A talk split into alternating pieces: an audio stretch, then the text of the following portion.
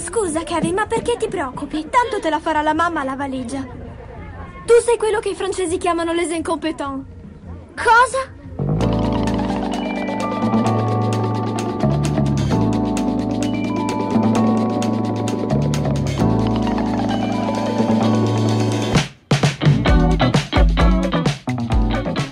Ciao gente, episodio 70 degli incompetenti, il podcast di cinema che non delude mai. Io sono Andrea Basti, come ci sono Francesco Chignola Ciao ciao ciao ciao ciao.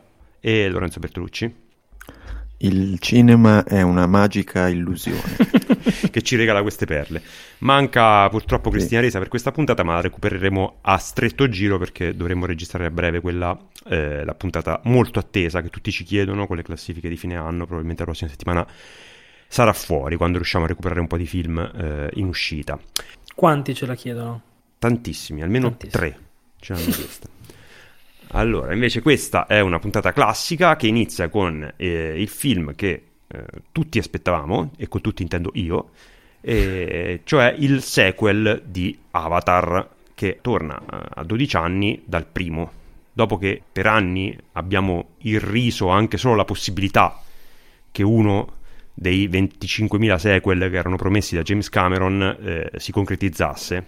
E invece siamo qui a commentare eh, La Via dell'Acqua, che peraltro sembra avviato, poi Francesco che è un grande esperto di box office lo confermerà, ha un ottimo risultato al botteghino, magari non all'altezza del primo, ma comunque eh, molto sorprendente considerato che c'erano molti scettici già i primi giorni di uscita, ecco. Allora, parlando del film, la trama non è che sia particolarmente significativa, ma comunque eh, diciamo l'accenno, ritroviamo Jake Sully, il protagonista del primo Avatar, che eh, alla fine del film aveva abbandonato del tutto il, il suo corpo umano e vive ormai come un, un, i- gli autoctoni del, del paese, del pianeta Pandora. E ha una mh, famiglia allargata che oltre a tre figli diciamo, biologici comprende anche diciamo due che sono due delle tante scelte bizzarre che fa questo film. Ossia una è una sorta di, di clone non si capisce bene un frutto di un'immacolata concezione del personaggio interpretato da Sigourney Weaver nel primo film che qui torna a interpretare se stessa preadolescente L'altro invece è Spider, un ragazzino coi rasta biondo, eh, rimasto orfano durante le battaglie del primo film e abbandonato da neonato su Pandora, dove è stato cresciuto dai navi, e quindi una specie di, dire, una specie di Tarzan che sta a metà tra le due specie. Peraltro Spider è, il- è- l'unico o quasi elemento umano eh, e reale a muoversi in un film che per quasi la sua totalità è costituito da eh, computer grafica. Potremmo quasi chiamarlo Spider-Man. Esatto. Scusa, dovevo dire questa cazzata, però vabbè. Grazie Francesco. Figurati.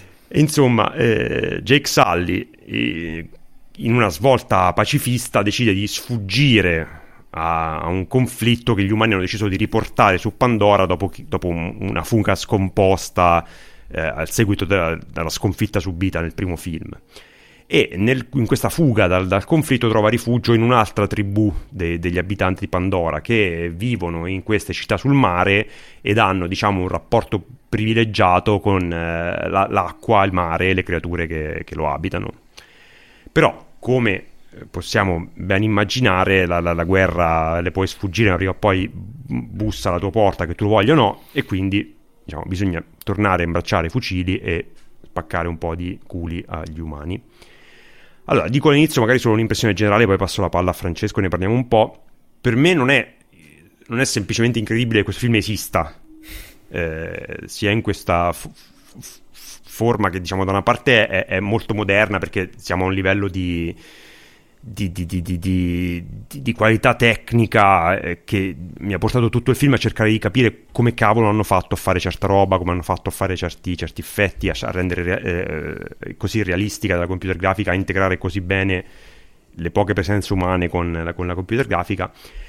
E dall'altra invece non è modernissima, ma anzi è figlia di un, un- di un cinema di altri tempi, sia per come costruisce ehm, dei set piece di azione che sono emozionanti, sono coinvolgenti, sono chiarissimi nel- nel- nella lettura e si vede che sono diciamo, guidati da una mano, quella di Cameron, che eh, queste cose le sa fare come pochi.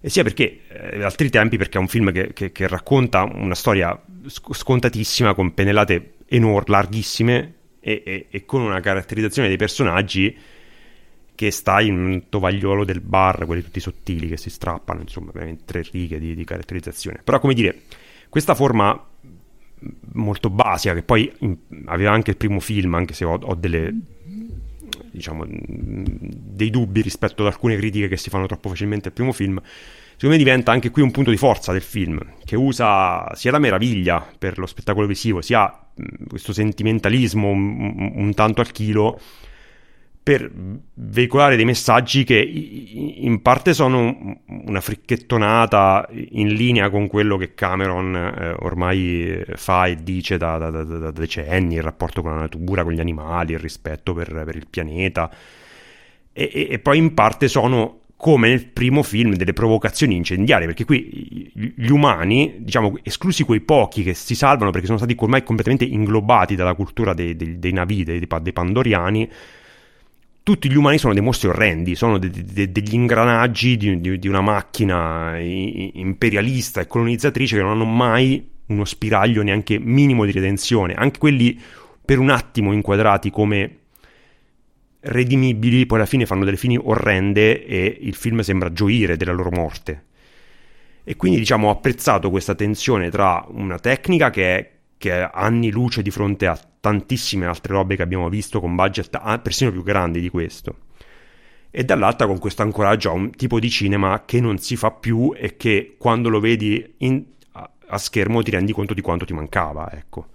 E quindi per me, considerato l'assurdità del progetto, considerata quella cosa che, per quanto ripeto, io abbia dei dubbi sulle critiche che vengono spesso fatte al primo, però è indubbio che non è che se ne è parlato in questi anni, per quanto abbia sbriciolato qualsiasi record di, di, di, di, incassi, non è che la gente stava lì ad aspettarlo. Cioè, se io mi ricordo al tempo chi è che ne parlava come una cosa meravigliosa, assolutamente da vedere, erano soprattutto, io mi ricordo i genitori dei miei amici dei 50 anni che dicevano, ah bellissimo, voglio andare su, a vivere su Pandora. Cioè, era una cosa che su noi non faceva forse tantissimo appeal, erano altre poi le cose che rivedendo il film mi hanno colpito. Però comunque con queste premesse, che, che il film sia tornato con questa convinzione, con questo spregio anche di quelle che sono tutte queste... Eh, prese per il culo queste, questo, questo, circoletto di scettici che si trova soprattutto su internet, si vede che Cameron gliene frega niente e la cosa che secondo me è indicativa del fatto che lui non gliene frega niente è che dopo che eh, siamo stati a prenderlo per il culo per l'utilizzo del papyrus, quel font orribile con cui eh, c'è il logo del primo film e ha fatto i sottotitoli del primo film, l'ha ri- rifatto anche nel secondo, come a dire, ma sì, prendetemi per il culo, a me sto font piace perché mi sembra una roba un po' esotica, un po' così, selvaggia. E quindi, boh, bravo Cameron, io sono stato contentissimo, son... se devo trovargli dei difetti magari ne parlo dopo, vai Francesco, di, di tu qualcosa? Io sono d'accordo con tutto quello che hai detto, mi ci ritrovo totalmente eh, effettivamente Avatar è un oggetto molto strano, quello, quello, che stavi descrivendo adesso, perché è un film che ha ehm, avuto un impatto economico eh, senza precedenti, ma che comunque rimane il film di maggiore incasso nella storia del cinema, credo. Se non sbaglio. Sì, si sono un po' rincorsi con Endgame, adesso credo che sia tornato su lui. Però credo per che sia comunque lui. E poi è un film che non ha, non ha fatto proseliti, non ha, non ha lasciato il segno nella cultura cinematografica perché tutto quello che poi portava avanti lui si è un po' spento, il 3D, 20 frame, 48 frame per secondo, tutte quelle cose lì si sono un po'... Cioè il cinema come innovazione tecnologica prima di tutto è una cosa che secondo me si è un po', è un po spenta in questi anni. Quindi effettivamente anch'io riconosco, la, cioè la cosa più assurda non è tanto che esista il 2, ma che esisteranno anche il 3, il 4, il 5 eh, probabilmente, sì, non so, adesso mi chiedevi de- del box office, il film è uscito da meno di una settimana ehm, negli Stati Uniti e nel resto del mondo, ha incassato una terba di soldi mm. che comunque non sono ancora sufficienti, ma ripeto, 5 giorni. Eh, ha incassato No, un poi io filo quello- meno quello che ha leggevo è un che filo il- meno delle il- proiezioni Il primo Eh. film aveva avuto delle gambe molto lunghe e quindi Sì. anche il primo non era Sì. partito a bomba. sì E comunque noi adesso siamo in un periodo in cui c'è, c'è Natale e la gente, insomma, durante le feste va al cinema e seconda cosa, il prossimo grosso film gli effetti speciali credo che sia Ant-Man tra, tra 3-4 Sì. mesi, cioè non abbiamo No, un ass- altro grosso film Allora, assoluta- assolutamente è difficile dire adesso come, quale sarà la corsa. Mm, secondo me non, cioè, non escluderei il fatto che vadano avanti a farlo. Comunque è tornato improvvisamente rilevante, come dire, anche perché comunque sta piacendo. G- cioè, è vero, ci sono comunque quelli che storcono il naso, ma di fronte a un prodotto così è piuttosto naturale. Io devo dire che sono molto contento, ehm, anche perché a differenza di te non avevo nessuna voglia di vederlo. Ero molto curioso, ma dicevo, come può veramente piacermi questo film? Come può veramente interessarmi, no? E sono andato infatti un po' col freno a mano tirato, nel senso che prima, il film è molto lungo, non so se l'abbiamo detto, ma dura tre ore e un quarto, tolti i titoli di coda. Tre ore e dieci, tre ore e un quarto. Ehm, e quindi nella prima ora ho fatto un po' lo gnagnè dentro di me, facevo un po' il figo, no? Poi a un certo punto c'è un flow, questo film che è impressionante, e quando cominciano a partire i set, piece, set pieces, ehm, cioè ti rendi conto che è come prendere, è come quando ti togli gli occhiali di essi vivono, cioè, occhiali, cioè ti rendi conto che hai visto del cinema d'azione mainstream da 200 milioni di dollari di merda per un sacco di tempo bevendotelo come buono, nel senso io ci sono tantissimi film della Marvel che mi sono piaciuti moltissimo però se di- ri- ripenso a un film del genere, poi ripenso a molti dei film della Marvel che mi hanno divertito negli ultimi anni, mi hanno divertito di più per uh, invenzioni, eh, abilità nel mettere insieme i pezzi, sceneggiatura, eccetera, e quasi mai per come mettono in scena le cose o per le sequenze d'azione, questo sicuro. E Cameron dà una lezione proprio, è come proprio Hold My Beer, cioè al Mhm. 100%. Lui arriva e dice adesso vi faccio, vi ricordo io come si fa come si fa Sì, in quello mi è sembrato un'operazione abbastanza simile a a quella che faceva George, fatto George Miller con Bad Max, cioè il fatto che un autore torni dopo anni in cui o non faceva niente o faceva altro e però non solo non è invecchiato, ma anzi mostra una strada che Sì. può essere un modello per il futuro, anche se io dubito che qualcuno sia in grado di gestire un tale spettacolo complesso però facendolo leggere in maniera meravigliosa. Io avevo visto un'intervista di, De- di Del eh. Toro, Guillermo Del Toro, poi ne parleremo nel secondo film, in scaletta, che eh, diceva che aveva visto Avatar 2 un po' in anticipo rispetto al, al pubblico e diceva se mi dicessero o rigiri la- tutta la parte finale di Avatar 2 o muori, inizio a prendere de- de- dei- degli accordi col cimitero perché dice che è una cosa logisticamente complicatissima da Io, gestire io penso, e io montare. penso cioè- non, so- non solo che sia difficile che qualcuno lo faccia, ma sia difficile che, qualcuno, che a qualcuno possa interessare perché Mm. nel- per come è fatto il mercato adesso, cioè eh, che comunque è costruito quasi, cioè, quasi totalmente a rischio zero ormai, un po' per il rapporto che c'è tra le produzioni e la distribuzione. Cioè, è difficile che ci siano, lo sappiamo, dei titoli che rischiano grosso. Questo è, eh, cioè, fare un film che costa 400 milioni di dollari, così complesso, da una lavorazione che dura anni e anni e anni, tra l'altro, e cioè, voglio dire, non- chi è che si vuole sobbarcare una cioè, deve stare avere veramente dei problemi, oltre che le spalle coperte, deve avere dei grossi problemi. E secondo me Cameron li ha, però lì cioè, sono contento che li abbia, nel senso che eh, questo, tu hai citato George Miller, eh, adesso io non mi vengono altri in mente tanti altri film degli ultimi anni che mi abbiano ricordato così tanto eh, qual, qual è la differenza fondamentale tra vedere un film in sala e vedere un film a casa anche se c'hai la telefiga e il 4K, cioè è una cosa eh, la differenza l'ho vista proprio guardando Avatar il giorno precedente e Avatar 2 il giorno dopo, uno in casa e uno in sala. Avatar, tra l'altro, secondo me regge ancora piuttosto bene. È un film molto divertente. Mm-hmm, mi, è piaciuto, mi, è piaciuto anche rivederlo. Scorre anche quello molto bene.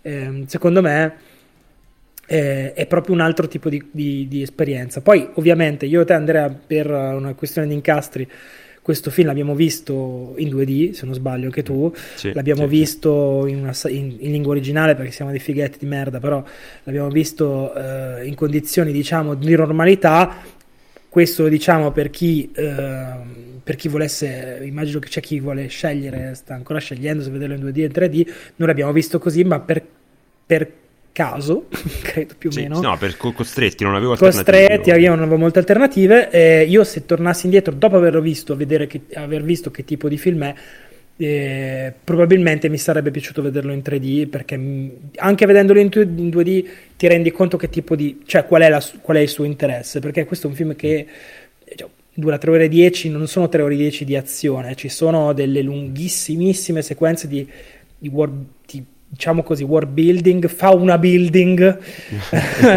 di cioè, infinite inquadrature di take su pesci, fiori, piante, stupendi, meravigliosi. Io, la cosa che mi ha stupito è che eh, tutto questo, cioè, è, è il, rispetto al primo, che sappiamo era ambientato in una foresta quasi interamente, o su astronavi, insomma, sì, sì, umane. Sì eh, questo qui è ambientato per, da un certo punto in poi in un ambiente diciamo costiero, quindi so, con delle lunghissime sequenze suba, subacquei eh, e eh, il rischio di kitsch era molto più alto del primo perché qui ci sono veramente cose, fiori di ogni foggia, anche il resto. Sì, sì no, della... poi passi, passi, mezz'ora a fare guarda questo pesce, guarda questo pesce un po' più grande, guarda questa alga, e poi c'è un pesce ancora più grande, e poi c'è un pesce grandissimo, e questo Bellissimo. per 20 minuti ed, è, ed è tutto cioè, be- bellissimo, non so, io mi sono pe- son proprio perso, e poi è, è, veramente lui è, è capace, molto capace di fare delle cose molto, molto di impatto con proprio la, la, la, come dire l'ABC, lo, l'ABC i, lo strutturalismo sì, sì. proprio, eh. capito? Cioè proprio le carte di prop, cioè queste no, robe c'ha proprio, c'ha proprio, i blocchi, i blocchi de, de, de, delle costruzioni dei bambini, che sono i quadrati, i rettangoli, le piramidi, e lui sì. fa tipo delle cattedrali, però riesce a vedere i singoli blocchi che stanno, che stanno lì, cioè esatto. cioè sono, eh. sono assolutamente elementari. L'impa- l'impatto emotivo eh. spesso è per, cioè, fortissimo. Cioè, io mi sono commosso mm. moltissimo guardando questo film. E secondo me, tra l'altro, è un film che ti fa commuovere eh, multigenerazionalmente perché ti trovi qualcosa. Comunque, lui è molto fur- è un film molto, con mm. molti più personaggi del primo, più mm-hmm. corale, più un po'. Insomma, è un po' meno a tema ecco diciamo del primo ci sono più cose però secondo me una cosa che voglio dire è che è vero si dice tanto questa cosa un po' questa, questa, per semplificare, per diciamo, sintetizzare il discorso, che questo è un film tutto visivo e poi la ciccia è molto semplice, però in realtà non è tanto vero secondo me perché per esempio tutto quello che viene fatto sul personaggio di Sigourney Weaver è molto inaspettato da un punto di vista narrativo, apre tantissime prospettive per quello che sarà un'eventuale, ehm, un'eventuale continuazione di questa storia perché effettivamente a conti fatti fa una domanda e non ti dà una risposta, quindi sì, prima o poi sì. la risposta ce la vorrà dare, è una domanda gross- molto grossa tra mm. l'altro, mm. e ti, ti, comincia a darti degli indizi, ma siamo molto lontani da avere una risposta sul personaggio di Sigourney Weaver, mm, tra l'altro... Mm, boh, fant- bellissimo personaggio secondo me e poi vabbè sì, sì, poi, ripeto, chiaramente eh, rendiamo mille... conto della, dell'assurdità che è Sigourney Weaver che interpreta una versione di se stessa quindicenne sì. in maniera anche eh, credibile. Totalmente naturale, perfetto. Esatto, motion capture sogno di, una, di Sigourney Weaver. Sogno di una vita. Poi vabbè sì. ci sono un sacco di cliché, ci sono... Allora, questo è il film in assoluto dove ci sono più scene in cui un padre sgrida i propri figli e i figli rispondono yes sir, ce ne sono tipo 50 e ri- ripetute molto, eh, insomma sì, sì, sì, eh, eh, cadenzate nel corso del film e questo è un, un esempio di, di, di, di, trope che si trova durante il film, ce ne sono 1500 però mh, boh, lui ha una, man- una, mano che ti, gli permette di, fartene fregare totalmente e tirarti via. Poi c'è questa boh, 45-50 minuti finali che sono una cosa... Sì, che sono un rilancio continuo e tu all'inizio credi che stai vedendo il set piece principale con questa sì. battaglia eh, che coinvolge delle balene sopra delle barche, quindi tutti gli uomini che muoiono malissimo e poi inizia Titanic, praticamente tutta la seconda parte di Titanic esatto. inizia a un certo punto e te la vedi tutta, te la vedi ed è bellissima. Comunque. Io a un certo punto mi ero distratto, cioè la mia, te- mia testa mi, si era distratta eh. E, um, vabbè, ovviamente non vi diciamo. Allora, questo è un film molto difficile da spoilerare. Molto perché, spoilerabile. Cioè, a parte sì. una cosa, una o due cose che sono proprio mm. dei, dei, dei, dei, piloni nella sceneggiatura mm. che non vi diciamo, bene o male vi potete aspettare quello che succede. Mm. E, però mi ero distratto perché ero nel flow appunto del, del mm. film. E poi a un certo punto ho aperto gli occhi e ho detto: Ma sta facendo Titanic? Ah, ci sono praticamente delle autocitazioni, ma, sì, sì, ma non ma si palesi, è cannibalizzato sia, sia, Titanic che The Abyss, proprio si è cannibalizzato proprio inquadratura per inquadratura. Sì, sì veramente. Però, cioè, ci stanno benissimo. Che, che, cazzo gli vuoi dire? Eh, no, no, no, stava lì, cioè non, non, ha, non, stona la cosa, cioè lo fa, mm. fa Titanic, è contento di farlo, vedi che, lì che sghignazza, cioè vedi che sghignazza, dice, eh, eh, ho fatto tutto sott'acqua perché potevo fare questa cosa qua. E, um, però insomma, dai, bello. E poi cos'altro no, possiamo è, dire? È, è, bello che esista questo film. Io magari, sì. cioè, eh, stavo pensando al discorso del perché il primo, questa cosa che si dice che ormai è, è diventato una, un tormentone, cioè il fatto che il primo non abbia avuto un impatto culturale, non abbia avuto degli epigoni, non abbia, avuto, non abbia lasciato un segno nella, nella, nella cultura cinematografica condivisa. E da una parte sì, è vero, probabilmente perché era un film bizzarro, era un film eh, che appunto poi non, non, ha lanciato il 3D come si sperava.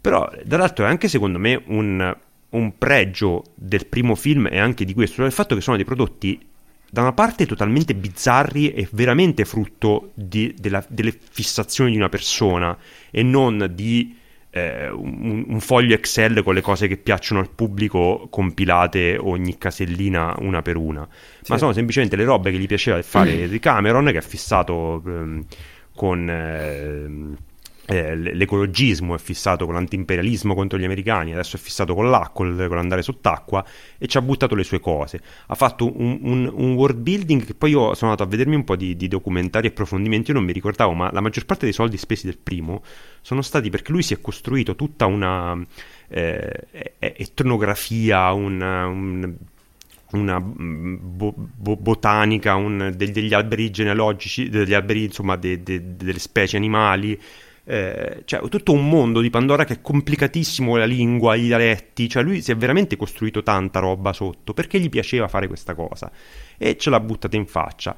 E ce l'ha buttata in faccia con una struttura e con dei dialoghi molto classici, molto canonici che quindi non, non, possono diventare come nel caso dei film Marvel eh, dei meme, non puoi prenderle un pezzo e, e, e ripeterlo perché c'è il, il, quip, la battuta sagace, il, il, coso veloce, perché no, perché è una roba di una retorica in, in, infinita, smielosissima, con questi, con un, i, i, i, soldati parlano tutti con dei, con dei modi di dire, non siamo più in, we're not in Kansas anymore, lo dicono ogni tre secondi, ogni volta che vanno a Pandora, sia nel primo che nel no, secondo. Lo parlano... una volta sola, no?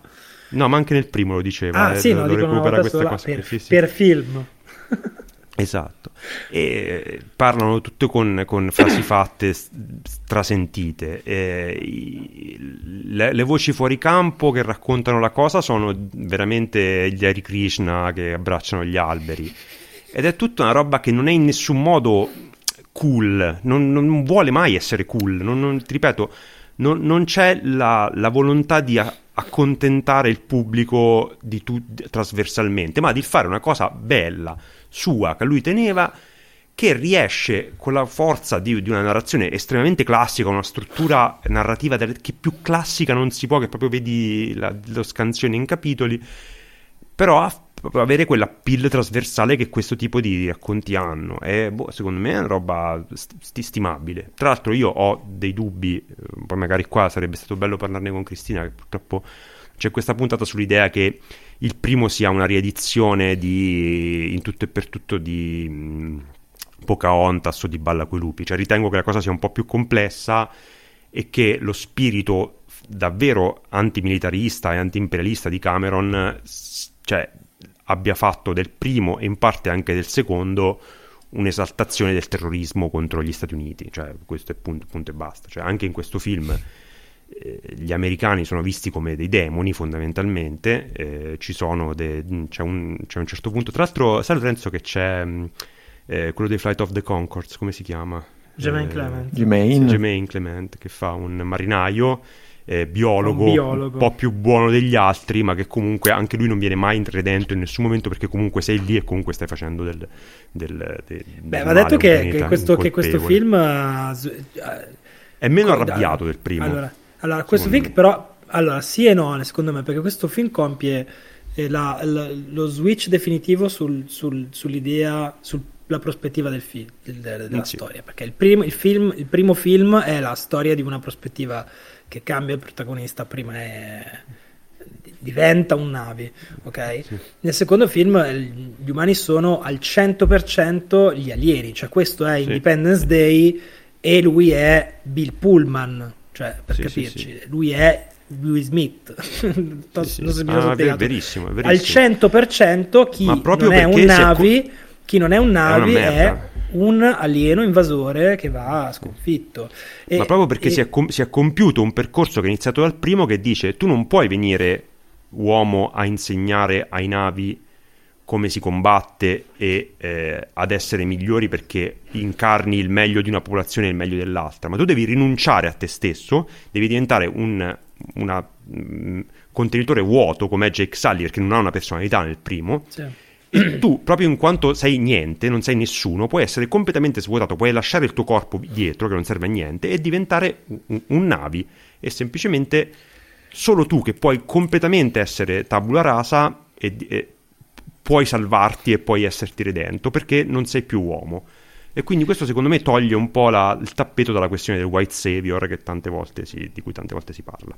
Però, però le due, due, cose che volevo dire su questo tema sì, sono scusami. la prima è che uh, Jake Sully uh, o Jake Sully o Majake uh, Jake Sully è uh, anche però nonostante si sia trasformato abbia compiuto la sua metamorfosi in navi fondamentalmente rimane un marine sempre perché educa i suoi figli come un soldato, i suoi figli gli rispondono, abbiamo detto diverse volte nel film, yes sir, e anche se noi sentiamo una lingua che in realtà loro non è inglese, non entriamo nel discorso sulla lingua perché ne perdiamo 15 minuti su quella roba lì, l'abbiamo già fatto l'altra sì. volta.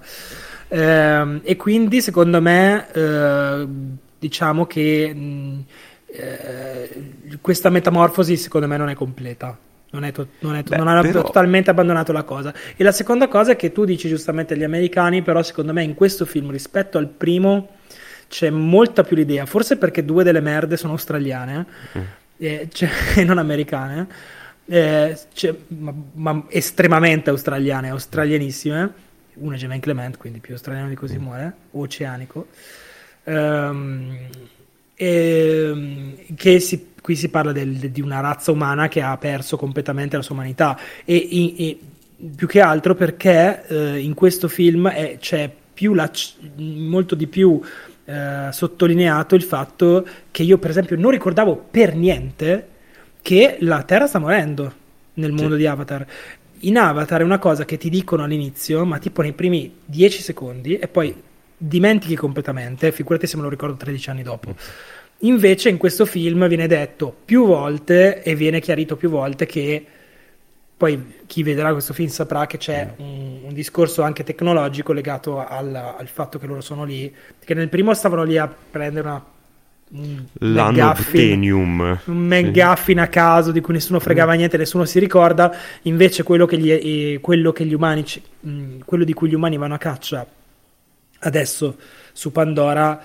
è molto più specifico, molto più legato al fatto che la Terra è sì, caput, è spacciata. spacciata, e l'umanità è spacciata. E questi qui quindi sono chiaramente degli umani molto più anche se sono passati solo dieci anni, anche nel film come nella, nella, vita vera, sono gli umani molto più disperati, sono molto più neri di prima e secondo me la mm. visione che Cameron ha dell'umanità è molto peggiorata sì, in questi 13 anni. Sì, sì, madonna. Molto più nichilista. Sì, e all'interno, se tu pensi che all'interno di un film tutto blu, tutto colorato, pieno di pesci, mm. di piante, di fiori colorati, è un film che te ne esci con un'immagine dell'umanità che ti vuoi buttare giù dalla finestra.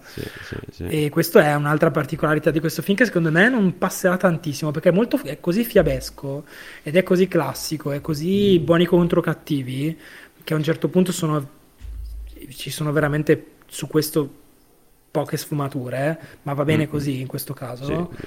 Ehm, e che ne, secondo me non te ne esci con l'idea che c'è, sotto c'è un discorso un pochino più, più anche in, secondo me inconscio non so. Sì, sì no, ma era, era, poi lo stesso problema del primo, secondo me, che era veramente eh, molto più attaccato all'attualità del tempo, perché comunque riprendeva tutto un immaginario de, de, e un, un'argomentazione sul, sul, terrorismo post 11 settembre, però ribaltando completamente la, la, prospettiva, perché faceva vedere che erano gli americani a compiere un 11 settembre contro i navi come se fosse, come, mentre il, il, marinaio, il marine si beveva il caffè, come se fosse una roba così.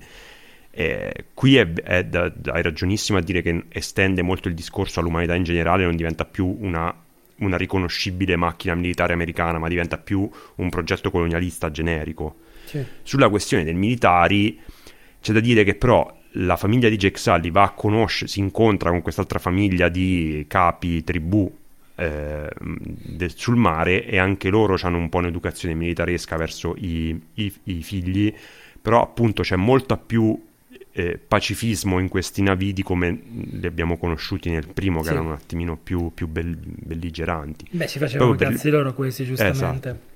Poi posso dire, una cosa, posso dire una eh. cosa, che è legata alla trama, che succedono molte, ah, succedono molte, cose in questo film perché c'è un, diciamo, il, il succo del, del plot è che c'è un cattivone, di cui non diciamo nulla, che vuole prendere Jake Sully e giustiziarlo per quello che ha fatto nel primo film.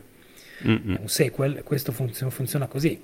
Posso dire che se, se Jake Sully dopo dieci minuti di film si fosse consegnato e sacrificato... Sì. però vabbè dai. ci saremo vabbè però voglio dire poi si scopre che c'era proprio... anche altro no, sotto sì, però. No certo però voglio dire non, non, parlerò mai e poi mai di buco di sceneggiatura su questa cosa assolutamente. Però a un certo punto mi ha fatto riflettere il fatto che questi personaggi che sembrano avere un percorso eroico, ehm, diciamo di, lo subiscono perché sono classico, classico, secondo me sono, hanno, sono molto, molto imperfetti, molto, hanno molte più paure di quelle che traspaiono dai dialoghi, molto più, molto più limiti anche della, del loro eroismo. Cioè, secondo me è un film meno mh, shock superficiale di quello che ah, sembra. No, quello sicuro, quello sicuro. Cioè, secondo me c'è tanto dentro, ovviamente eh, raccontato in maniera molto, molto semplice e chiara per tutti, però ha dei sottotesti di cui si può discutere comunque. Sono tre ore mm. di film, c'è cioè una marea di roba, quindi insomma ci, ci roba, sta sì. che, che, che lo impacchi di cose. Benissimo, Bene, Lorenzo, ti abbiamo fatto altro, finalmente Lorenzo, venire voglia di vedere voglia? questo film. Devi smutarti. Allora, eh, forse un pochino c'erano delle cose che dicevate che mi avevano fatto venire un po' voglia di vederlo. E poi però lo rincanalavate in un discorso generale che mi fa proprio capire che non, non, fa per me, non fa per me in questo momento in cui non ho voglia di vedere niente. E certo non questa roba qua con gli Hare Krishna che nuotano e parole vostre. E quindi quindi onestamente no. Poi a questo unite il fatto che io lo posso vedere solo doppiato in 2D, mm. Ehm, il primo non mi aveva fatto né caldo né freddo, non ho voglia di vederlo neanche pagato, non è proprio, non, non fa per me, questo nonostante sia comunque il, il film di uno dei registi che hanno forse, se non la mia filmografia preferita in assoluto, eh, una delle tre filmografie preferite in assoluto, però sono sicuro che, che, è molto bravo, però mi ha un po' perso. Ecco. Secondo me un, avrai un po' di problemi a scavallare la, la, prima ora. Una volta scavallata la prima Infatti... ora, secondo me cioè, ti diverti tanto, però è un'ora. Non so se vuoi dedicare un'ora della tua vita a, da, a dare fiducia e non, non divertirti. Io ogni ora della mia vita deve essere dedicata al divertimento. Al divertimento. 24 ore party, sì, la tua vita si chiama. Sì.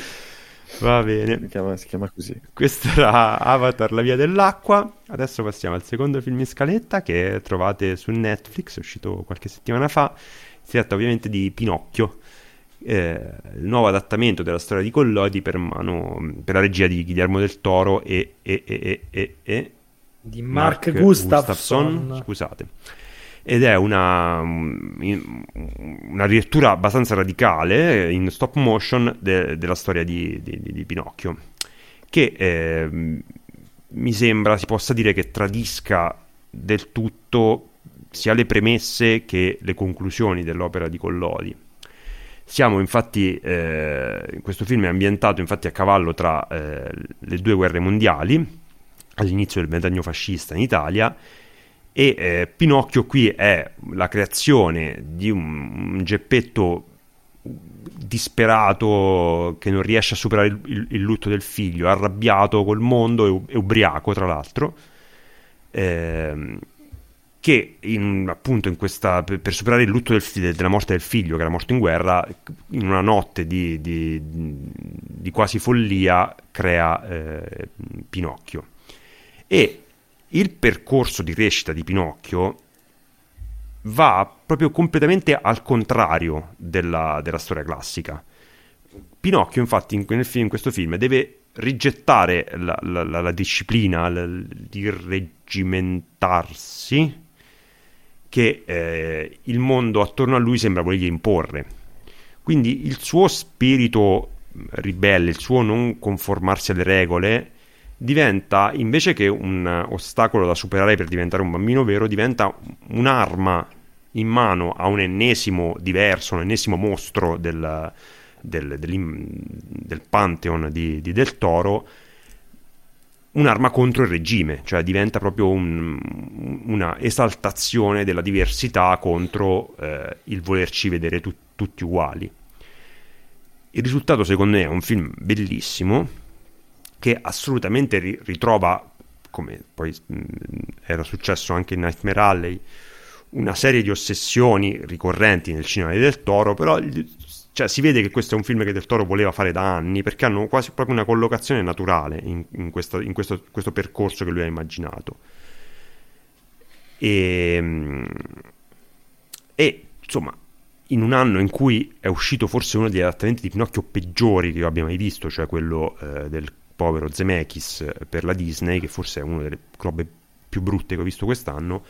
Insomma, mm. vedere che una storia, eh, ripeto, pur rivista in maniera così radicale, ha degli elementi eh, che possono ancora eh, reggere una narrazione così interessante, moderna, mh, mm, anche saltante, perché comunque insomma, vedere che, che, Pinocchio irridere Mussolini mi è piaciuto molto come, come, come cosa, non, me, non, mi sarei aspettato una, una, cosa del genere. E quindi secondo me è un film assolutamente valido che sono stato contentissimo di aver visto e che purtroppo mi dispiace non aver visto al cinema perché non sono riuscito a beccarlo nel, nei, giorni, nei, pochissimi giorni in cui c'è stato in sala. Sì. Lorenzo, vuoi partire tu? Sì, eh, è bello, hai detto, hai detto, quello che c'era da dire, il film si, si inserisce è quasi parte di una, di una trilogia di cui di, di, bambini che aiutati da mostri o bambini mostro eh, si oppongono al fascismo, al franchismo e, insomma, e, a, e, a, tutte quelle cose lì. Ambientati tutti in un periodo storico più o meno ben definito. Sto parlando ovviamente di questo, del labirinto del fauno e del, della spina del diavolo eh... Sì, lui ha detto esplicitamente che fa parte di questa ideale trilogia, proprio se l'è, se l'è rivendicato, insomma. Sì, eh, non lo sapevo, ma tanto meglio. Eh, ovviamente ci sono delle, delle, trovate visive molto belle, soprattutto nei personaggi che eh, non hanno o hanno un, un legame molto, molto labile con i personaggi del fumetto del, del, ormai siamo alla fine, ormai siamo condizionati da questo, come i personaggi del libro.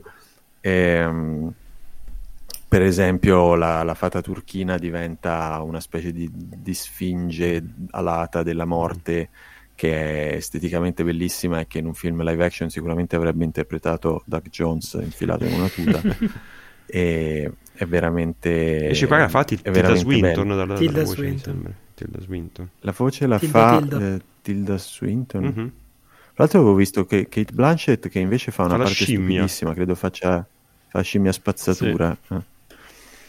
c'è una scimmia che si chiama spazzatura eh, anch'essa piuttosto, piuttosto carina.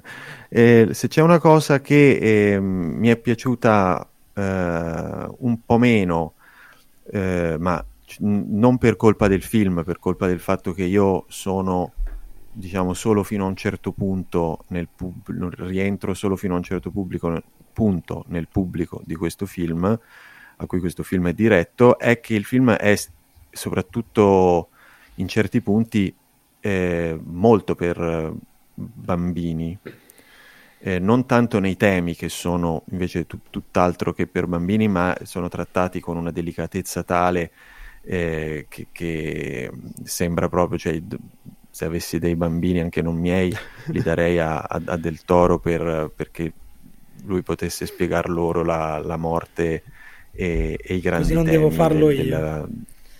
Ecco, infatti, fallo pure te.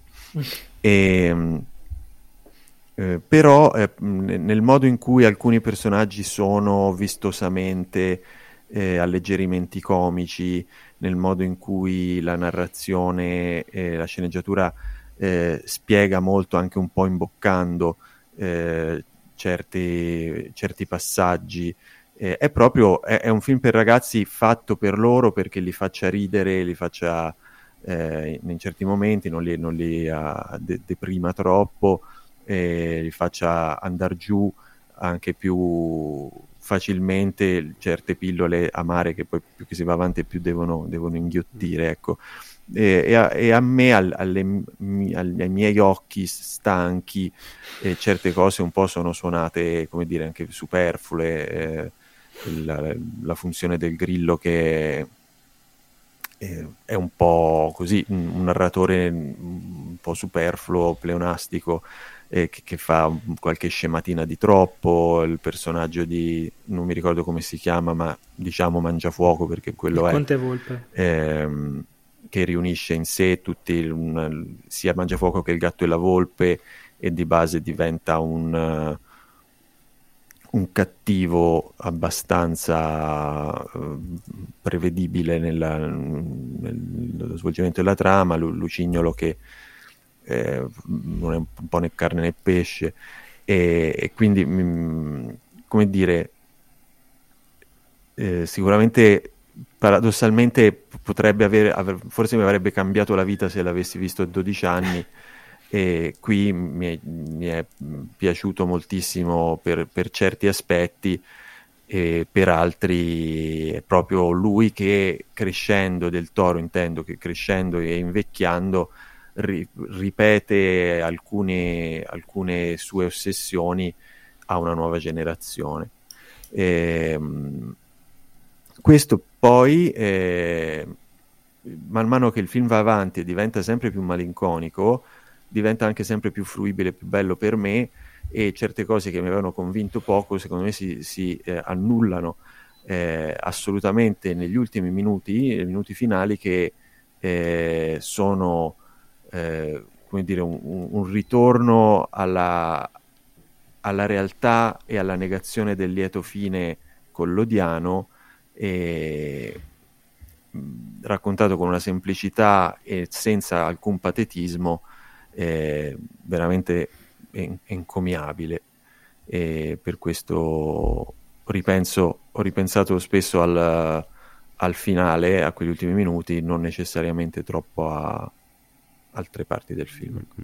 No, sono d'accordo Però che il, forse il grillo parlante è la cosa che è un po' meno riuscita, più che altro perché io non sono d'accordo che il personaggio della Volpe mangia fuoco, si chiama, si chiama Conte Volpe, mm. si chiama, mi sembra. Secondo me l'ho trovato, l'ho, ah, Volpe, l'ho trovato sì. riuscito, mi piace molto anche le dinamiche con, con spazzatura, appunto la sua scimmietta eh, sgherro, che poi insomma ora un percorso così. Sì, cioè sono un po' così, sono una coppia vista in tantissimi film d'animazione, Sì, sì, il sì. cattivo così con la- l- l- lo scagnozzo animale eh, che non parla o parla pochissimo e, e hanno questa insomma, una dinamica un po' un pochino risaputa. No, Poi, no, vabbè, sono d'accordo, sto, però, cioè, sto cercando peli nelle No, no, uova. ma ritengo che gli abbia trovato una collocazione sensata. Sul grillo, secondo me, non ci ha avuto un'idea forte per ripensarlo. E quindi è diventato questa sorta di Mm-mm.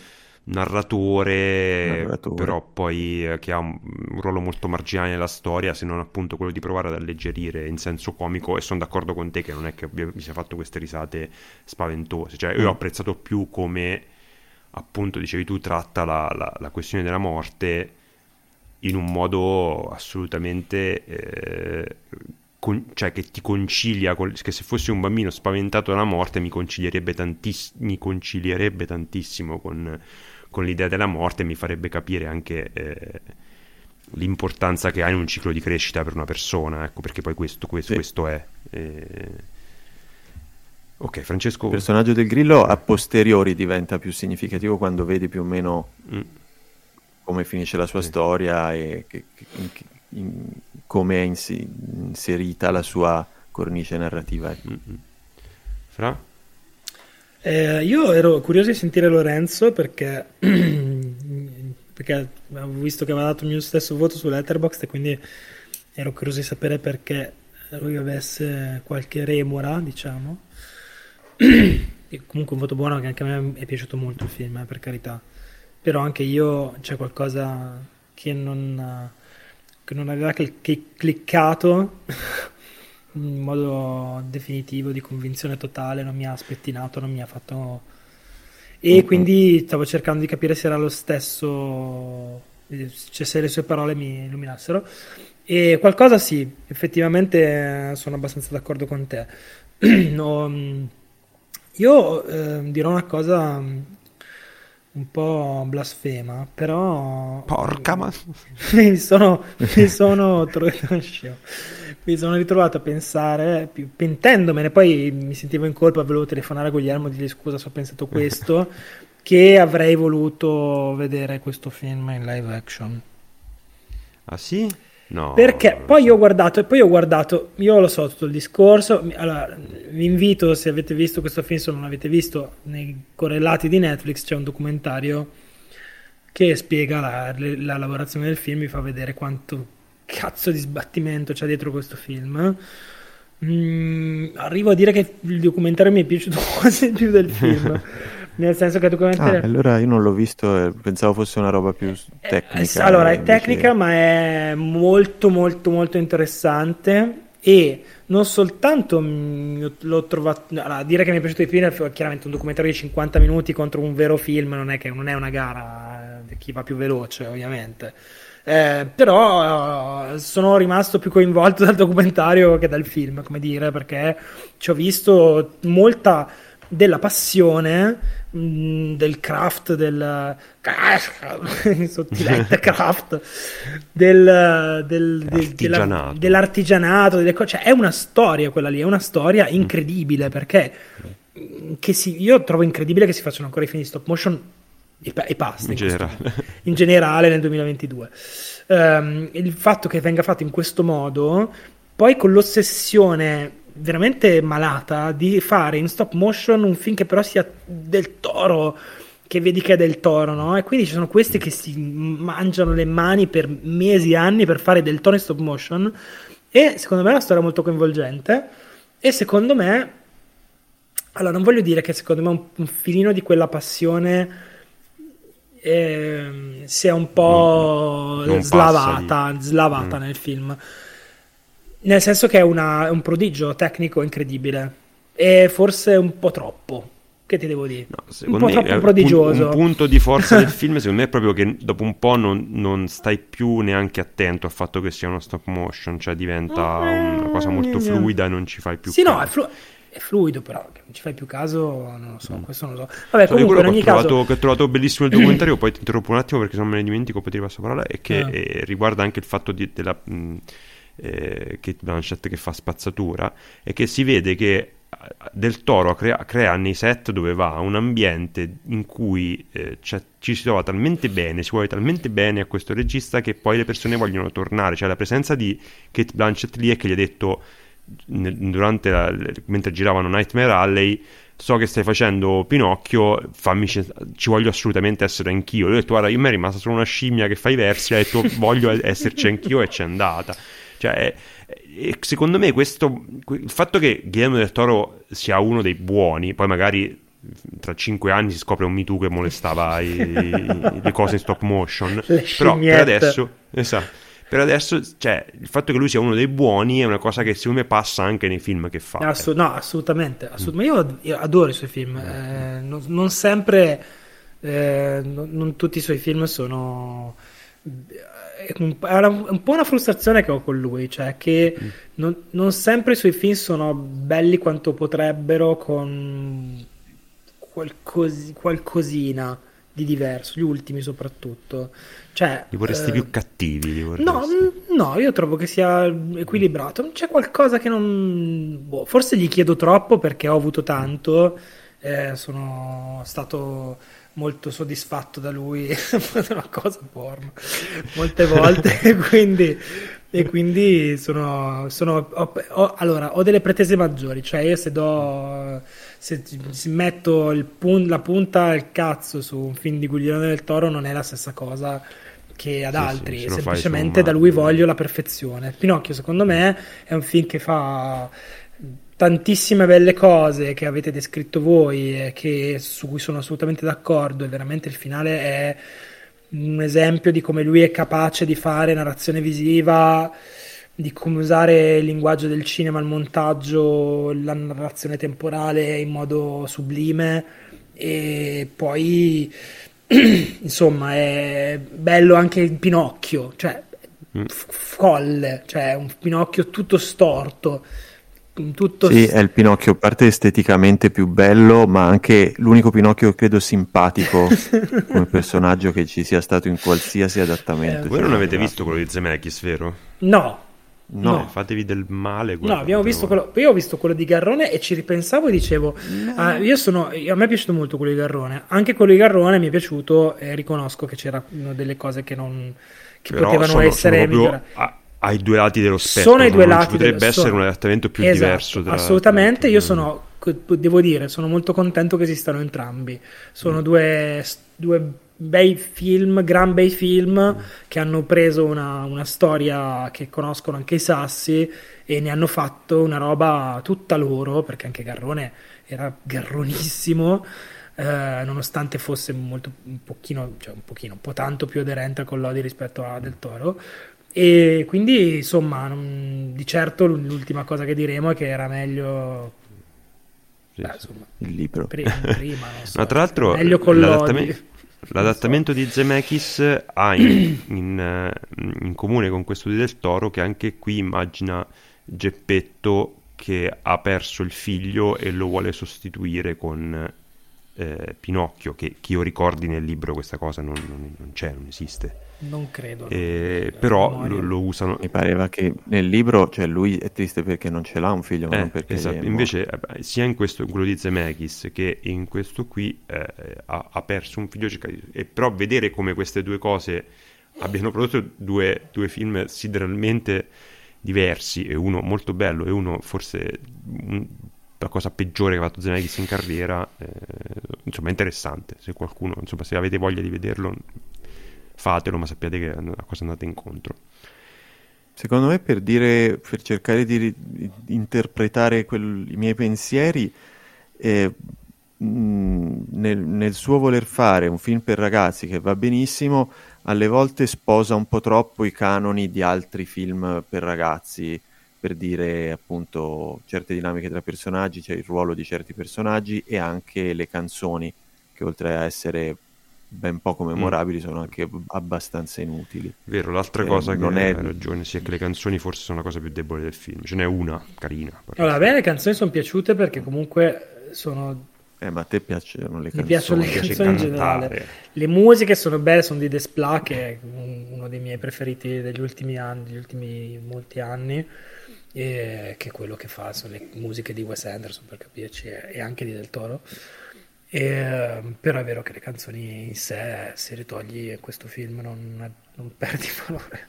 Sono un po' una sì, distrazione che a un, certo, mm. cioè a un certo punto, effettivamente, quando partono, mi sono quasi dovute anch'io. a un certo punto. Eh, mi sono chiesto anch'io sì. perché, perché. Bene, se non c'è altro, chiuderemo con Pinocchio. Bello Pinocchio, andremo... guardatelo bello ma non ci vivrei. No, perché sembra e... che siamo dei rompicoglioni, ma ci No, no, no, è bello, cioè... però, cioè, nel senso, abbiamo qualche molto, riserva, io meno dei miei colleghi, ma... Io sono, eh, sono contento che lui esista, che, che faccia cose e basta. Bene, andiamo con l'ultimo film in scaletta, che si, tra... si chiama Holy Spider, è il nuovo film eh, del regista iraniano naturalizzato danese, se non ricordo male, Ali Abbasi. Esatto. Grazie Lorenzo.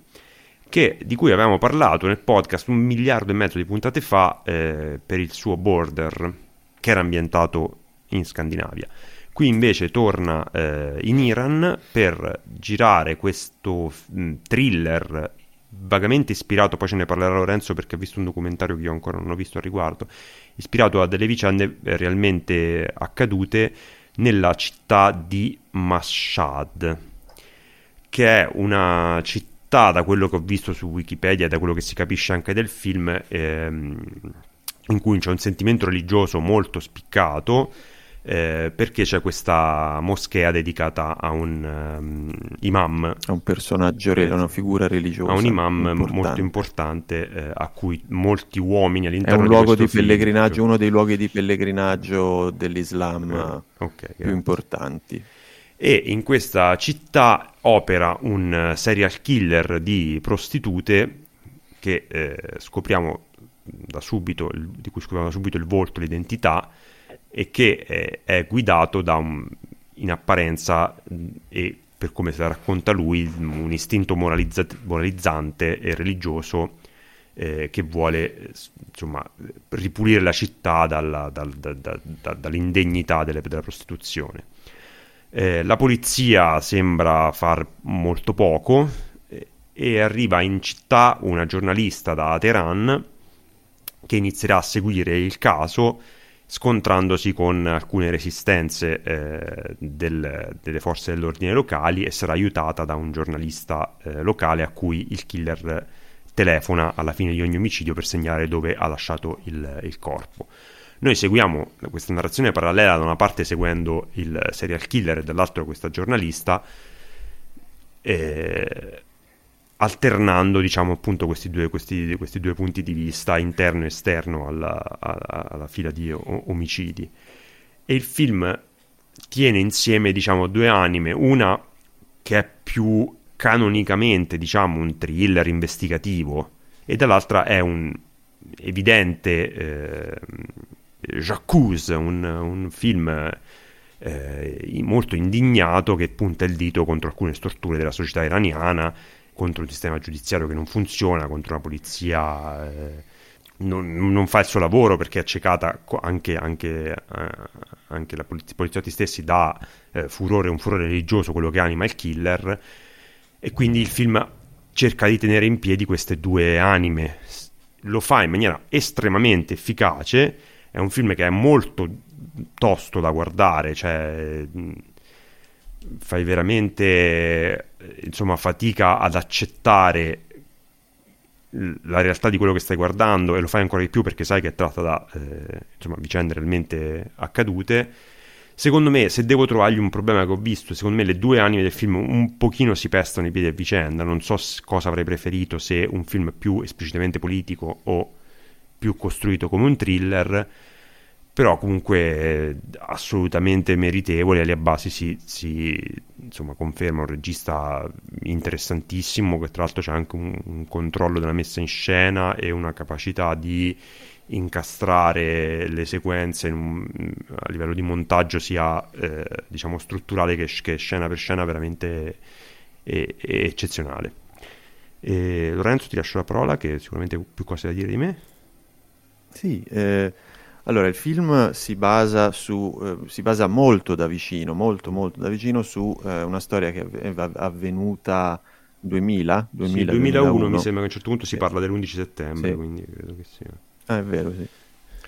E, ehm, la storia di questo killer eh, ragno soprannominato perché attirava eh, nella sua tela le, le prostitute e poi, poi, le ammazzava. Lui si chiamava Said Hanaei e si inventa invece il film il personaggio della, della giornalista eh, che eh, mette insieme una serie di figure femminili che hanno mh, indagato o scritto eh, su, questa, su, questa, storia e, e, fa questo, appunto, questo atto d'accusa fortissimo nei confronti della, della società iraniana al punto che eh, il film non è eh, girato in Iran, il film è girato in Giordania ehm, e, e così come il, il, regista è un espatriato eh, da, dall'Iran, anche la, l'attrice eh, che si chiama Zaramir Ebrahimi, eh, che è bella e brava, fra l'altro, se posso dirlo. Puoi dirlo, puoi dirlo. Ehm, che ha vinto premio per interpretazione femminile al Festival di Cannes. Anche lei era un'attrice che aveva una buona carriera in, in Iran, eh, fu costretta in pratica a andarsene eh, per uno scandalo che era scoppiato su un video suo che circolava e in pratica l'avevano interdetta dalle scene e è andata è fuggita. Oh, il film, eh, la prima parte è un, uh, thriller di, di, serial killer eh, molto ben girato, molto ben uh, fotografato, uh, riesce a creare questa atmosfera malata e, e, e squallida di, di neon e, vie trafficate dove si aggirano queste, queste povere anime che, che, si devono prostituire. E, e un po' invece eh, si, si, si, lascia andare ai, ai cliché, ma non in senso, ma diciamo agli, ai topoi del, del, film, uh, del film di serial killer e di indagini, un po' la Zodiac, un po' la Memories of Murder, ehm, in cui appunto ci, c'è tanta frustrazione, c'è incapacità, c'è incompetenza e, e sembra di non riuscire a trovare una, una soluzione. E a questa parte qui io eh, se avevo un difetto da, da, imputargli mentre lo guardavo dicevo qui c'è, c'è, qualcosa che non mi quadra perfettamente ed è il fatto forse, ci ho pensato a lungo, che eh, il film sposi in parte anche il punto di vista del serial killer, non nel senso che sia d'accordo con quello che fa, ma che ce lo ehm, presenta, cioè ci sono molte molte scene in cui c'è lui con la sua vita quotidiana, il, il fatto di, che fa vedere che è un comunque un marito assente ma non una merda con la moglie abbastanza quasi amorevole con i, con i figli, che poi ha degli, de, questi scatti questi, de, derivati da questa ossessione per, per una sua crociata di, di moralità eh, cui vuole uccidere le prostitute. E mi sembrava che si, il film si abbandonasse un po' alla, alla, alla spettacolarizzazione di questa figura, eh, salvo poi... Eh, tornare su, su, su, nel, nel, seminato quando invece c'era da raccontare la storia della, della, giornalista e delle mille bastoni che le venivano messi tra le ruote perché comunque è una donna da sola, neanche vogliono, farla, vogliono darle un, una camera in albergo perché non, non ha un marito i poliziotti fanno schifo, ci, ci, provano biecamente con lei, lei era stata vittima di molestie, però era stata licenziata lei, insomma tutte, tutte queste mm. brutte, brutte, cose. Il film secondo me si riprende, mh, mm, cioè già mi piaceva, però si trova la, la, la, una, un, un, modo di, di, di legare i fili in modo buono, di far venire al pettine i nodi, ehm, nella parte, nel terzo atto. Eh, dopo che, ora uno spoiler, ma insomma, dopo che, che, succede una cosa che uno si aspetterebbe eh, di vedere alla fine di un film del genere, invece arriva a due terzi questa cosa, con una scena molto tesa, molto, molto ben girata, e poi dopo eh, si vede cosa succede dopo quello che, che, che è successo prima. e... no, diciamo che dove un film finirebbe, sì. questo inizia il terzo atto, ecco. Esatto.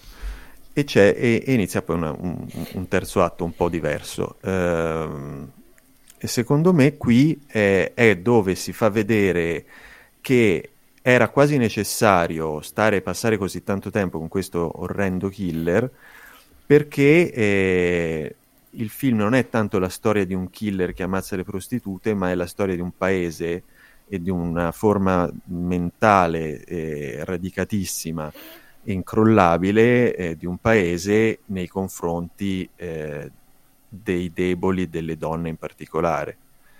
E quindi eh, si vede come eh, il, questo, questo, killer eh, a sua volta sia eh, no, quasi non agisca per, per, per spinta sua, ma agisca mosso da tutta una serie di tradizioni e figure della società che come dire, se non lo incoraggiano comunque non lo ostacolano in questo suo percorso, per non parlare poi di tutta la gente che nella realtà e anche nel, nel film eh, la Vox Populi che, che, lo ha sostenuto perché diceva questo comunque ci libera dalla feccia mm-hmm. eh, delle, delle, prostitute. Eh, c'è un, un documentario che è, che è uscito nel 2002, quindi un anno dopo tutti questi eventi, che potete trovare su Vimeo o Vimeo e si chiama And Along Came a Spider e dura 50-52 minuti, è un mediometraggio eh, che eh, da un lato è assolutamente eh, indiscutibilmente il film da vedere dopo questo se questo agli Spider vi è piaciuto. Dall'altro eh, fa vedere che alcune cose del film che ehm, senza nulla togliere Ali Abbasi però alcune delle cose che nel film mi avevano colpito di più eh, vengono da, da, questo documentario e o vengono dal, dai fatti veri, dai fatti reali. Qui il documentario è esclusivamente di interviste, non solo al killer stesso, perché viene ah, intervistato, c'è una lunga intervista, eh, ma anche alla sua famiglia, eh, anche alle famiglie delle vittime. Ti chiedo una cosa, perché la mia paura che avevo, mm. eh, l'intervista diciamo con cui si chiude il film al figlio mm. è vera? Sì. Cioè, c'è, c'è, c'è un... Per due terzi è troia. identica. ecco. Motivo per cui non vogliamo vedere il documentario. Eh, manca solo, che è un'invenzione peraltro bella, de, immagino, de, del regista sceneggiatore, manca solo la parte finale con la sorellina, eh, quella... Sì, la però fino al cuscino è tutto il discorso che dice prima i denti. Bene. Eh, secondo me anche un'altra cosa buona che fa il film rispetto a quello che dicevi tu, cioè che il fatto comunque nel, nella prima parte noi seguiamo lui e, e, e sembriamo quasi voler capire da dove viene quella sua insomma, la sua furia omicida che sia quasi un prodotto della società più che di un problema suo, però trovo che sia significativo un paio di sequenze in cui eh, cioè, si capisce che non c'è solo una, um, un furore religioso dietro il fatto il suo vigilantismo, il suo ammazzare le prostitute, ma c'è una mh, mm, devianza, una perversione sessuale sì. che è strettamente legata a quella roba lì, perché comunque lui a un certo sì. punto si eccita eh, durante un omicidio e a un certo punto fa sesso con la moglie eh, guardando il piede del cadavere di una donna che ha nascosto sotto un tappeto. Insomma, ho trovato... Vabbè, quel... chi non l'ha fatto? Eh, infatti, ormai... no, vabbè, comunque sì, no, è vero, è vero. Poi ha, ha delle reazioni un po' inconsulte in, in generale, anche con... Insomma, non è proprio uno... No, quello, quello che non mi è piaciuto tanto è che eh, hanno fatto questa anche qui non è mai una giustificazione, però comunque a un certo punto parlano del suo passato eh, come soldato, penso una guerra civile, mm. che sembra quasi giustificare, non giustificare, però comunque spiegare una parte del... È come se avesse un PTSD. Esatto, sì, quando tipo reagisce male col figlio, insomma, sembra quasi dire, vabbè, però lui sai è stato in guerra.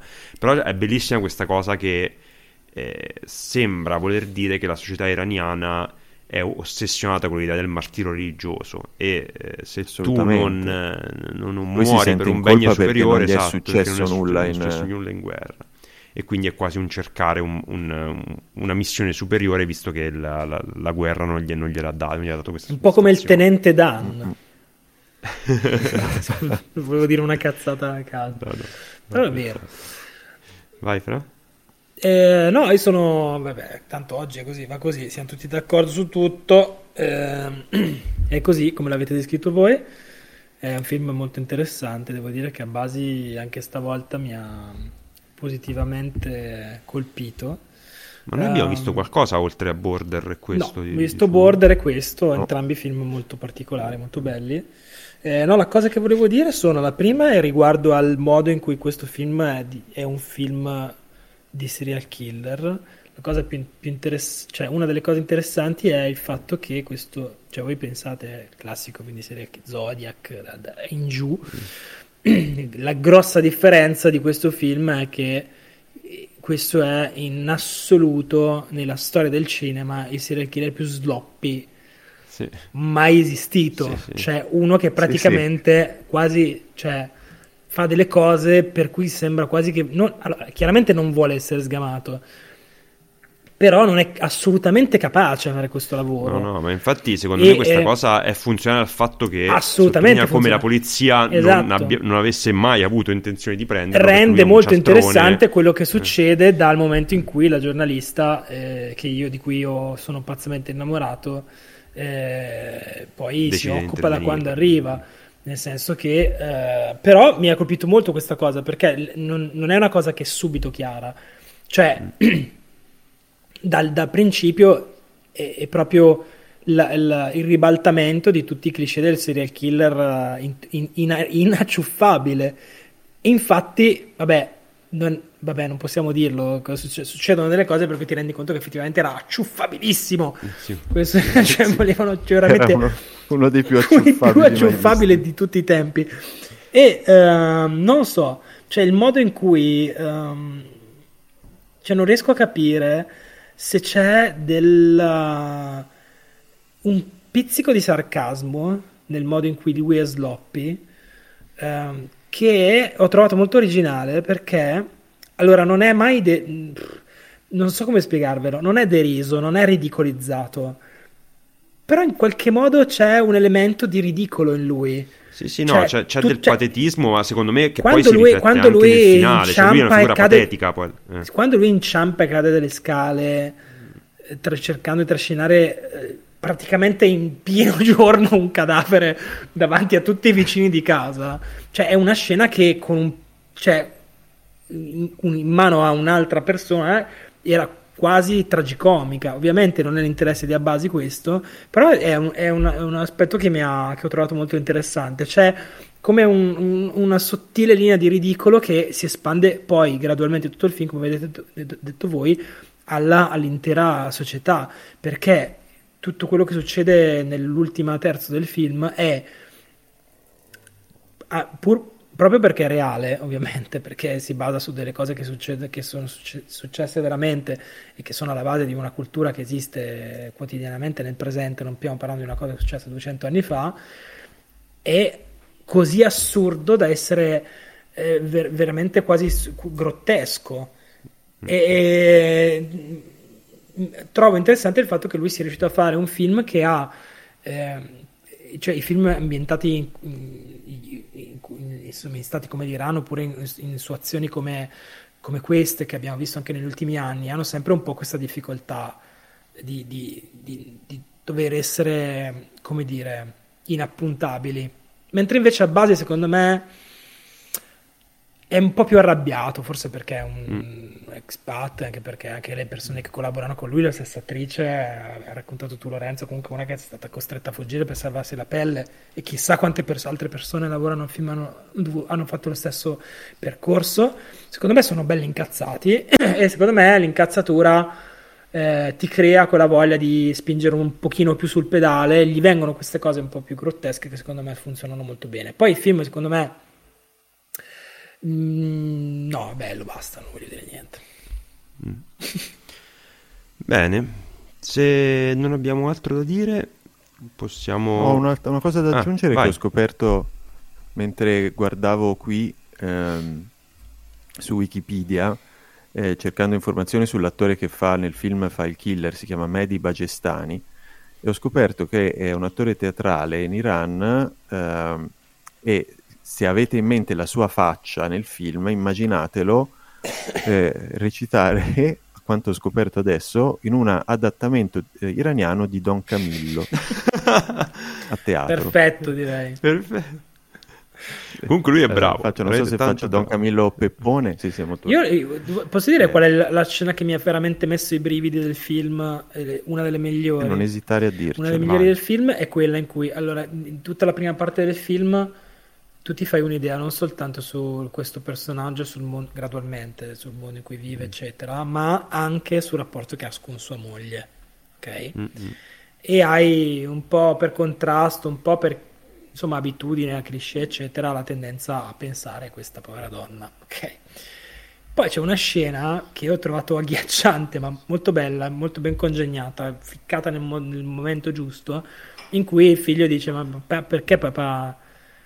E la, e la moglie gli risponde quello che gli risponde, e lì capisci, e lì, c- lì c'è una sorta di click eh, che poi si espande a tutto quello che sta intorno a lui, i vicini di casa, il, go- il- Mhm. governo, il, il- Eh, quello è il momento in quello è cui il momento in cui dici, ah ok, è ok, eh, quindi sta mandando in tutt'altra direzione da quella che ti saresti esatto, aspettato sì, da quello che sul rapporto con la moglie mi ha, mi ha completamente spiazzato, completamente spiazzato, perché tu chiaramente tendevi a, cioè, per, per come l'avevi vissuta, vittimizzare il ruolo di lei eh, e, e pensare questo è una, è una come dire, una- un agente ehm, auto- eh, autonomo, come si dice, un um, free, un free agent, Sì, no? sì. Sì, Invece sì, sì, no, non no, è eh. così come avete detto voi. Però quella scena lì mi è rimasta No, in poi per come, per eh, come la costruisce la- il personaggio della moglie, fino a quel momento sembra veramente voler andare nella direzione di lei è una vittima, lei sarà la prima a rendersi conto di cosa sta facendo. In realtà poi Sì, poi dai, dai per scontato che lei sia, visto che comunque è più giovane di lui, è una donna carina, molto graziosa, probabilmente c'è tutta la storia che magari sarà stato una- un matrimonio combinato, Combinato, sì, sì, in che realtà. cavolo ne so, e poi vedi che in realtà è proprio c'è un marcio che è, è dappertutto, Sì, sì, è è dilagante. ovunque, è dilagante. Bene, Bene. abbiamo parlato tanto. comunque, sì, questo era Ho- Eh, ma ci Holy Spider. divertiti. Eh, non abbiamo detto, una puoi- co- abbiamo detto un'altra cosa che Cosa? in realtà mi è venuta in mente perché l'aveva scritta prima che vedessi il film, l'avevo letta da Gabriele Gnola che citava Josh Oppenheimer come possibile mm,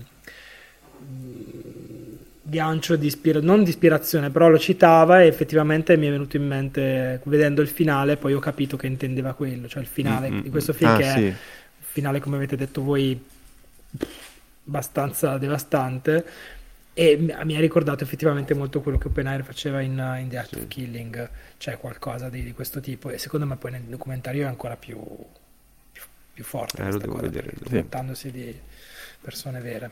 Mm. Basta, fine. Mm-mm. Bene, questo era Holy Spider. Vogliamo chiudere con delle pillole? Con delle pillolette? Con delle pilloline? Pillole di cinema. Pillole di cinema. Dai, le faccio... Pillole di cinema, però vi devo dire che si scrive tutto maiuscolo, Ok. ma la I di pillole in realtà è una L minuscola. Quindi è pillole. Sì, Però però, c'è... sembra che sia scritto pillole. Esatto.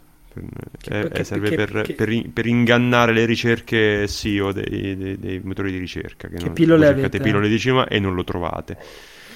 Io ne ho due, tre, però veloci, veloci, veloci. Allora, io sono- ho visto White Noise eh, di Baumbach che è uscito, uscirà, uscirà eh, su Esce Netflix, su Netflix eh, il 30 dicembre. il 30 dicembre.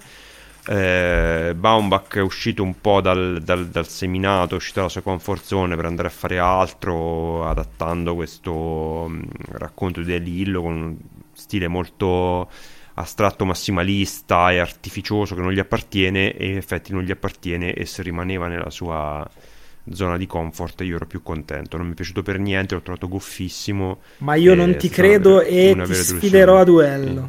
Va bene. Il, eh, l'altro film che ho visto, perché non ne avevo parlato di Bardo, vero? nelle altre pillole. È, un, No. ehm, è il film nuovo di ehm, Inarritu che è, è già disponibile su Netflix. È esattamente quello che, che vi immaginate se pensate in Inarritu che fa eh, 8 e mezzo di Fellini.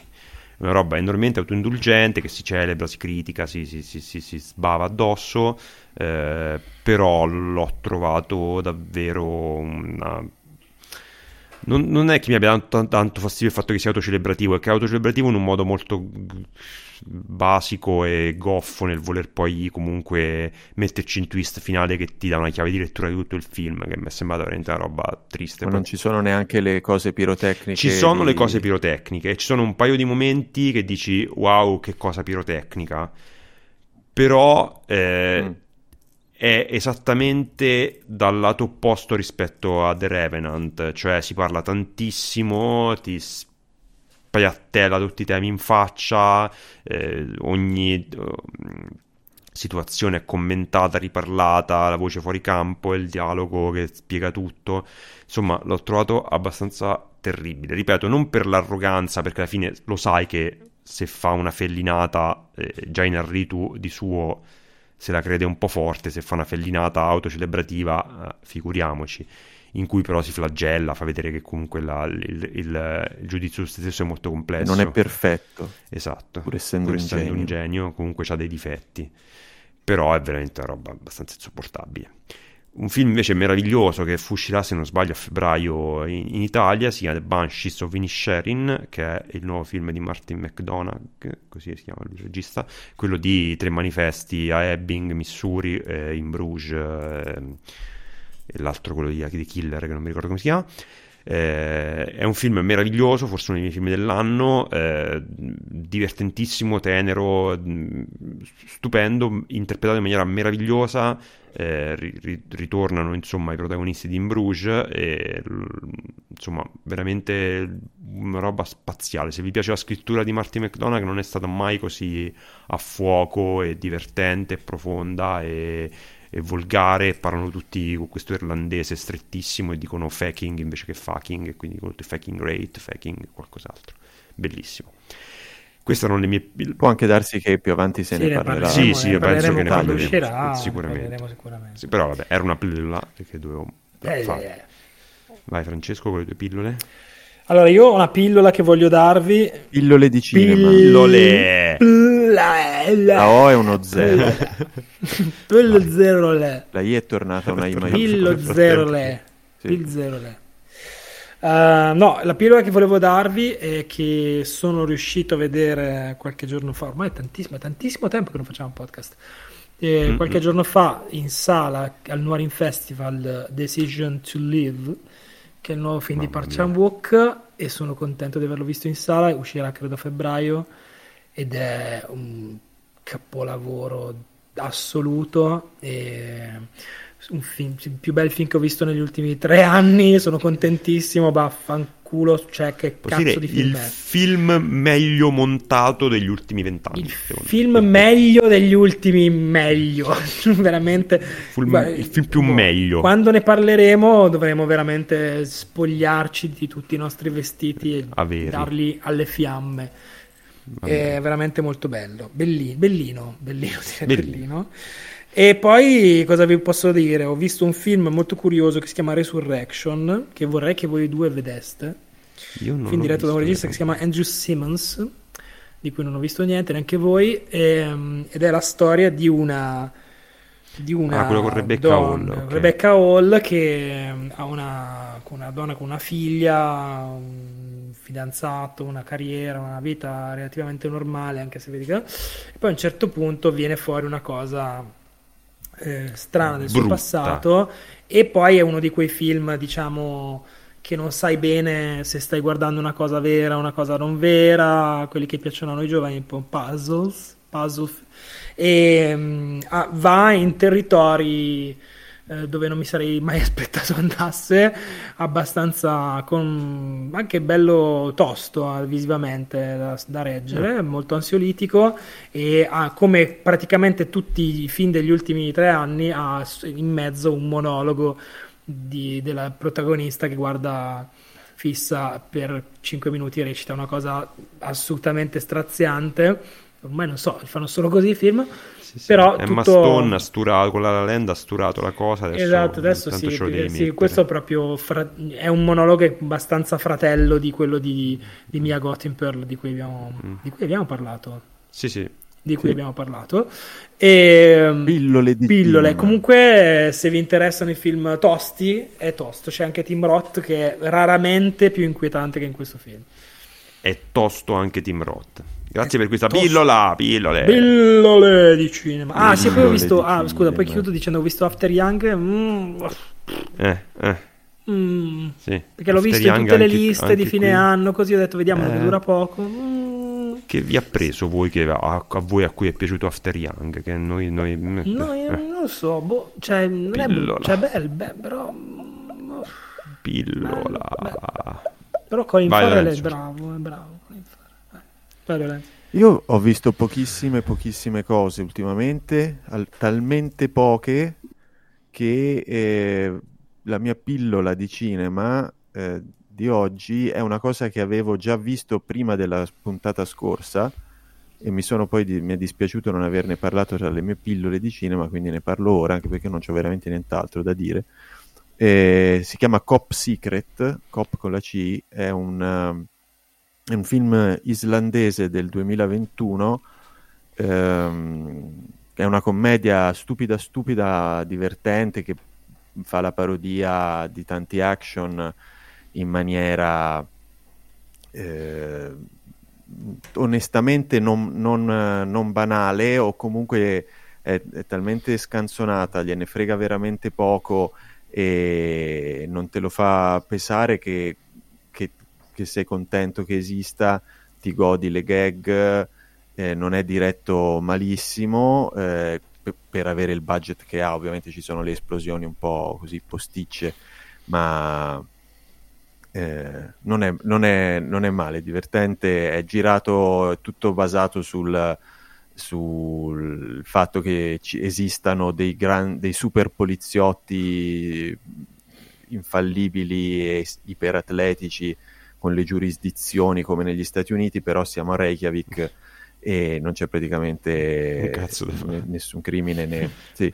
e la- e- è carino. Ci sono le lotte e la cosa che tutti dicono come prima cosa, che in effetti è la cosa più eclatante, è che è diretto da Hannes Thor Haltorsson, che eh, era il portiere dell'Islanda Eh, e ai mondiali del 2016 ha parato un rigore a Messi, che è una cosa che Park Chan-wook onestamente Non non ha può dire di aver fatto.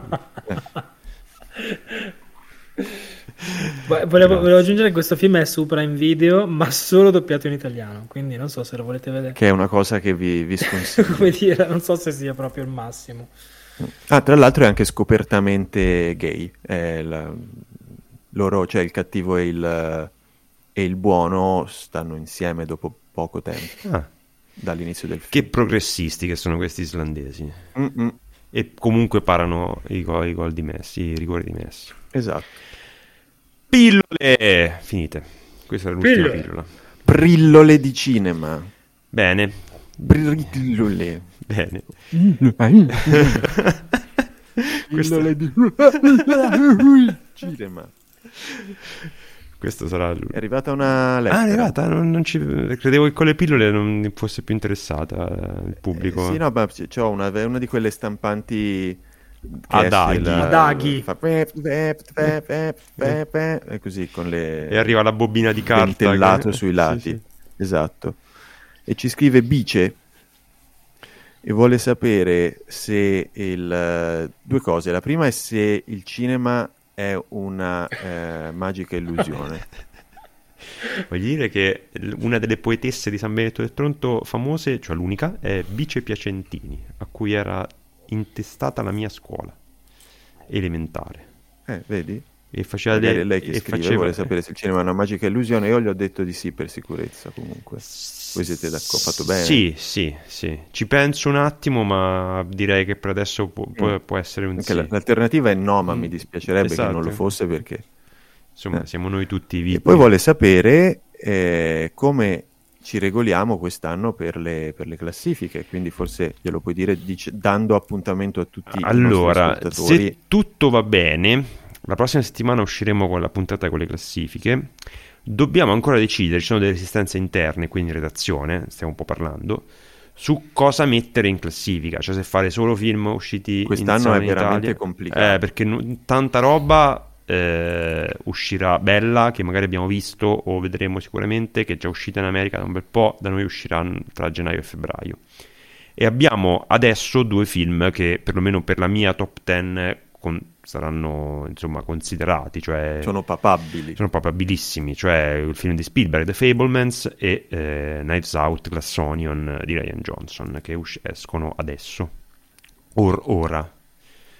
Per cui vedremo, però insomma l'idea è di prendere in considerazione tutti i film usciti o al cinema o nei festival, quindi così riusciamo un po' a, a recuperare tutto. Fran- più lo streaming. Più lo streaming. E Francesco può mettere eh, primo Decision to Live che ci tengo. non è detto, magari colpo di scena metto primo magari colpo di scena metti Bardo. Io faccio ormai faccio anche fatica onestamente a capire se i film che ho visto valgono, cioè alle volte su Letterboxd c'è scritto che sono del 2021, sì, però mm, sono visti quest'anno, ma forse li potevo vedere anche l'anno scorso, è colpa mia o è colpa di chi li ha distribuiti, non, non lo ma so. Infatti secondo me facciamo co- come ci pare e piace, se volete. Mm. Magari, boh, Tanto ne dobbiamo mettere, tanto ne dobbiamo mettere 5, quindi quel... non è che sia una cosa... Sì. sì. cioè ora se dico quarto potere fa un po' ridere, ma magari un film che ho visto di, di, fine anno scorso, che ho visto nel 2022, potrebbe anche andare. Chi lo sa. Ma perché quarto potere l'hai visto quest'anno? No. Eh, però, però, sarebbe stato per bello. Dire un ho film scoperto... vecchio, l'unico, che, l'unico film vecchio che conosco. no, se no possiamo mettere come, come primo eh, ah no, perché tra l'altro stavo pensando adesso al fatto che eh, Silent Sound ha fatto la classifica, ha messo primo After Sun, che da noi uscirà a... Il 6 gennaio. Il 6 gennaio su Mubi, vedi, per pochissimo non lo becchiamo, altro grandissimo film. Va bene, direi che è tutto qua. That's all, folks. Spero che Bice sia soddisfatta della, della Caro saluto e del Bice. fatto che il cinema è, è una, una, magica illusione. Magica, magica illusione. Però con la I di illusione che in realtà è una L minuscola perché è un po' anche una pillola, un pochino, è un po' una pillolina. esatto. Quella. Pillola di saggezza questa. Bene, vogliamo dire una parola per chi è arrivato fino a qua? Devo dire che abbiamo avuto un po' di sì, nespole eh... che sono arrivate negli ultimi due o tre giorni che mi hanno stupito. Cioè, la gente ci ha sentito con un po' di tempo. Ah, cioè, sono arrivate sì, nespole tardine. Sono arrivate le nespole fuori stagione, sono arrivate. Cosa diciamo invece stavolta? La, la parola di, di oggi è, to, è tostiera. Tostiera. Buona, ce l'ho la tostiera presa con i punti dell'S lunga. La guardia tostiera. Va bene, grazie per la pazienza, ci vediamo appunto per le classifiche a breve. Ciao ciao. Ciao.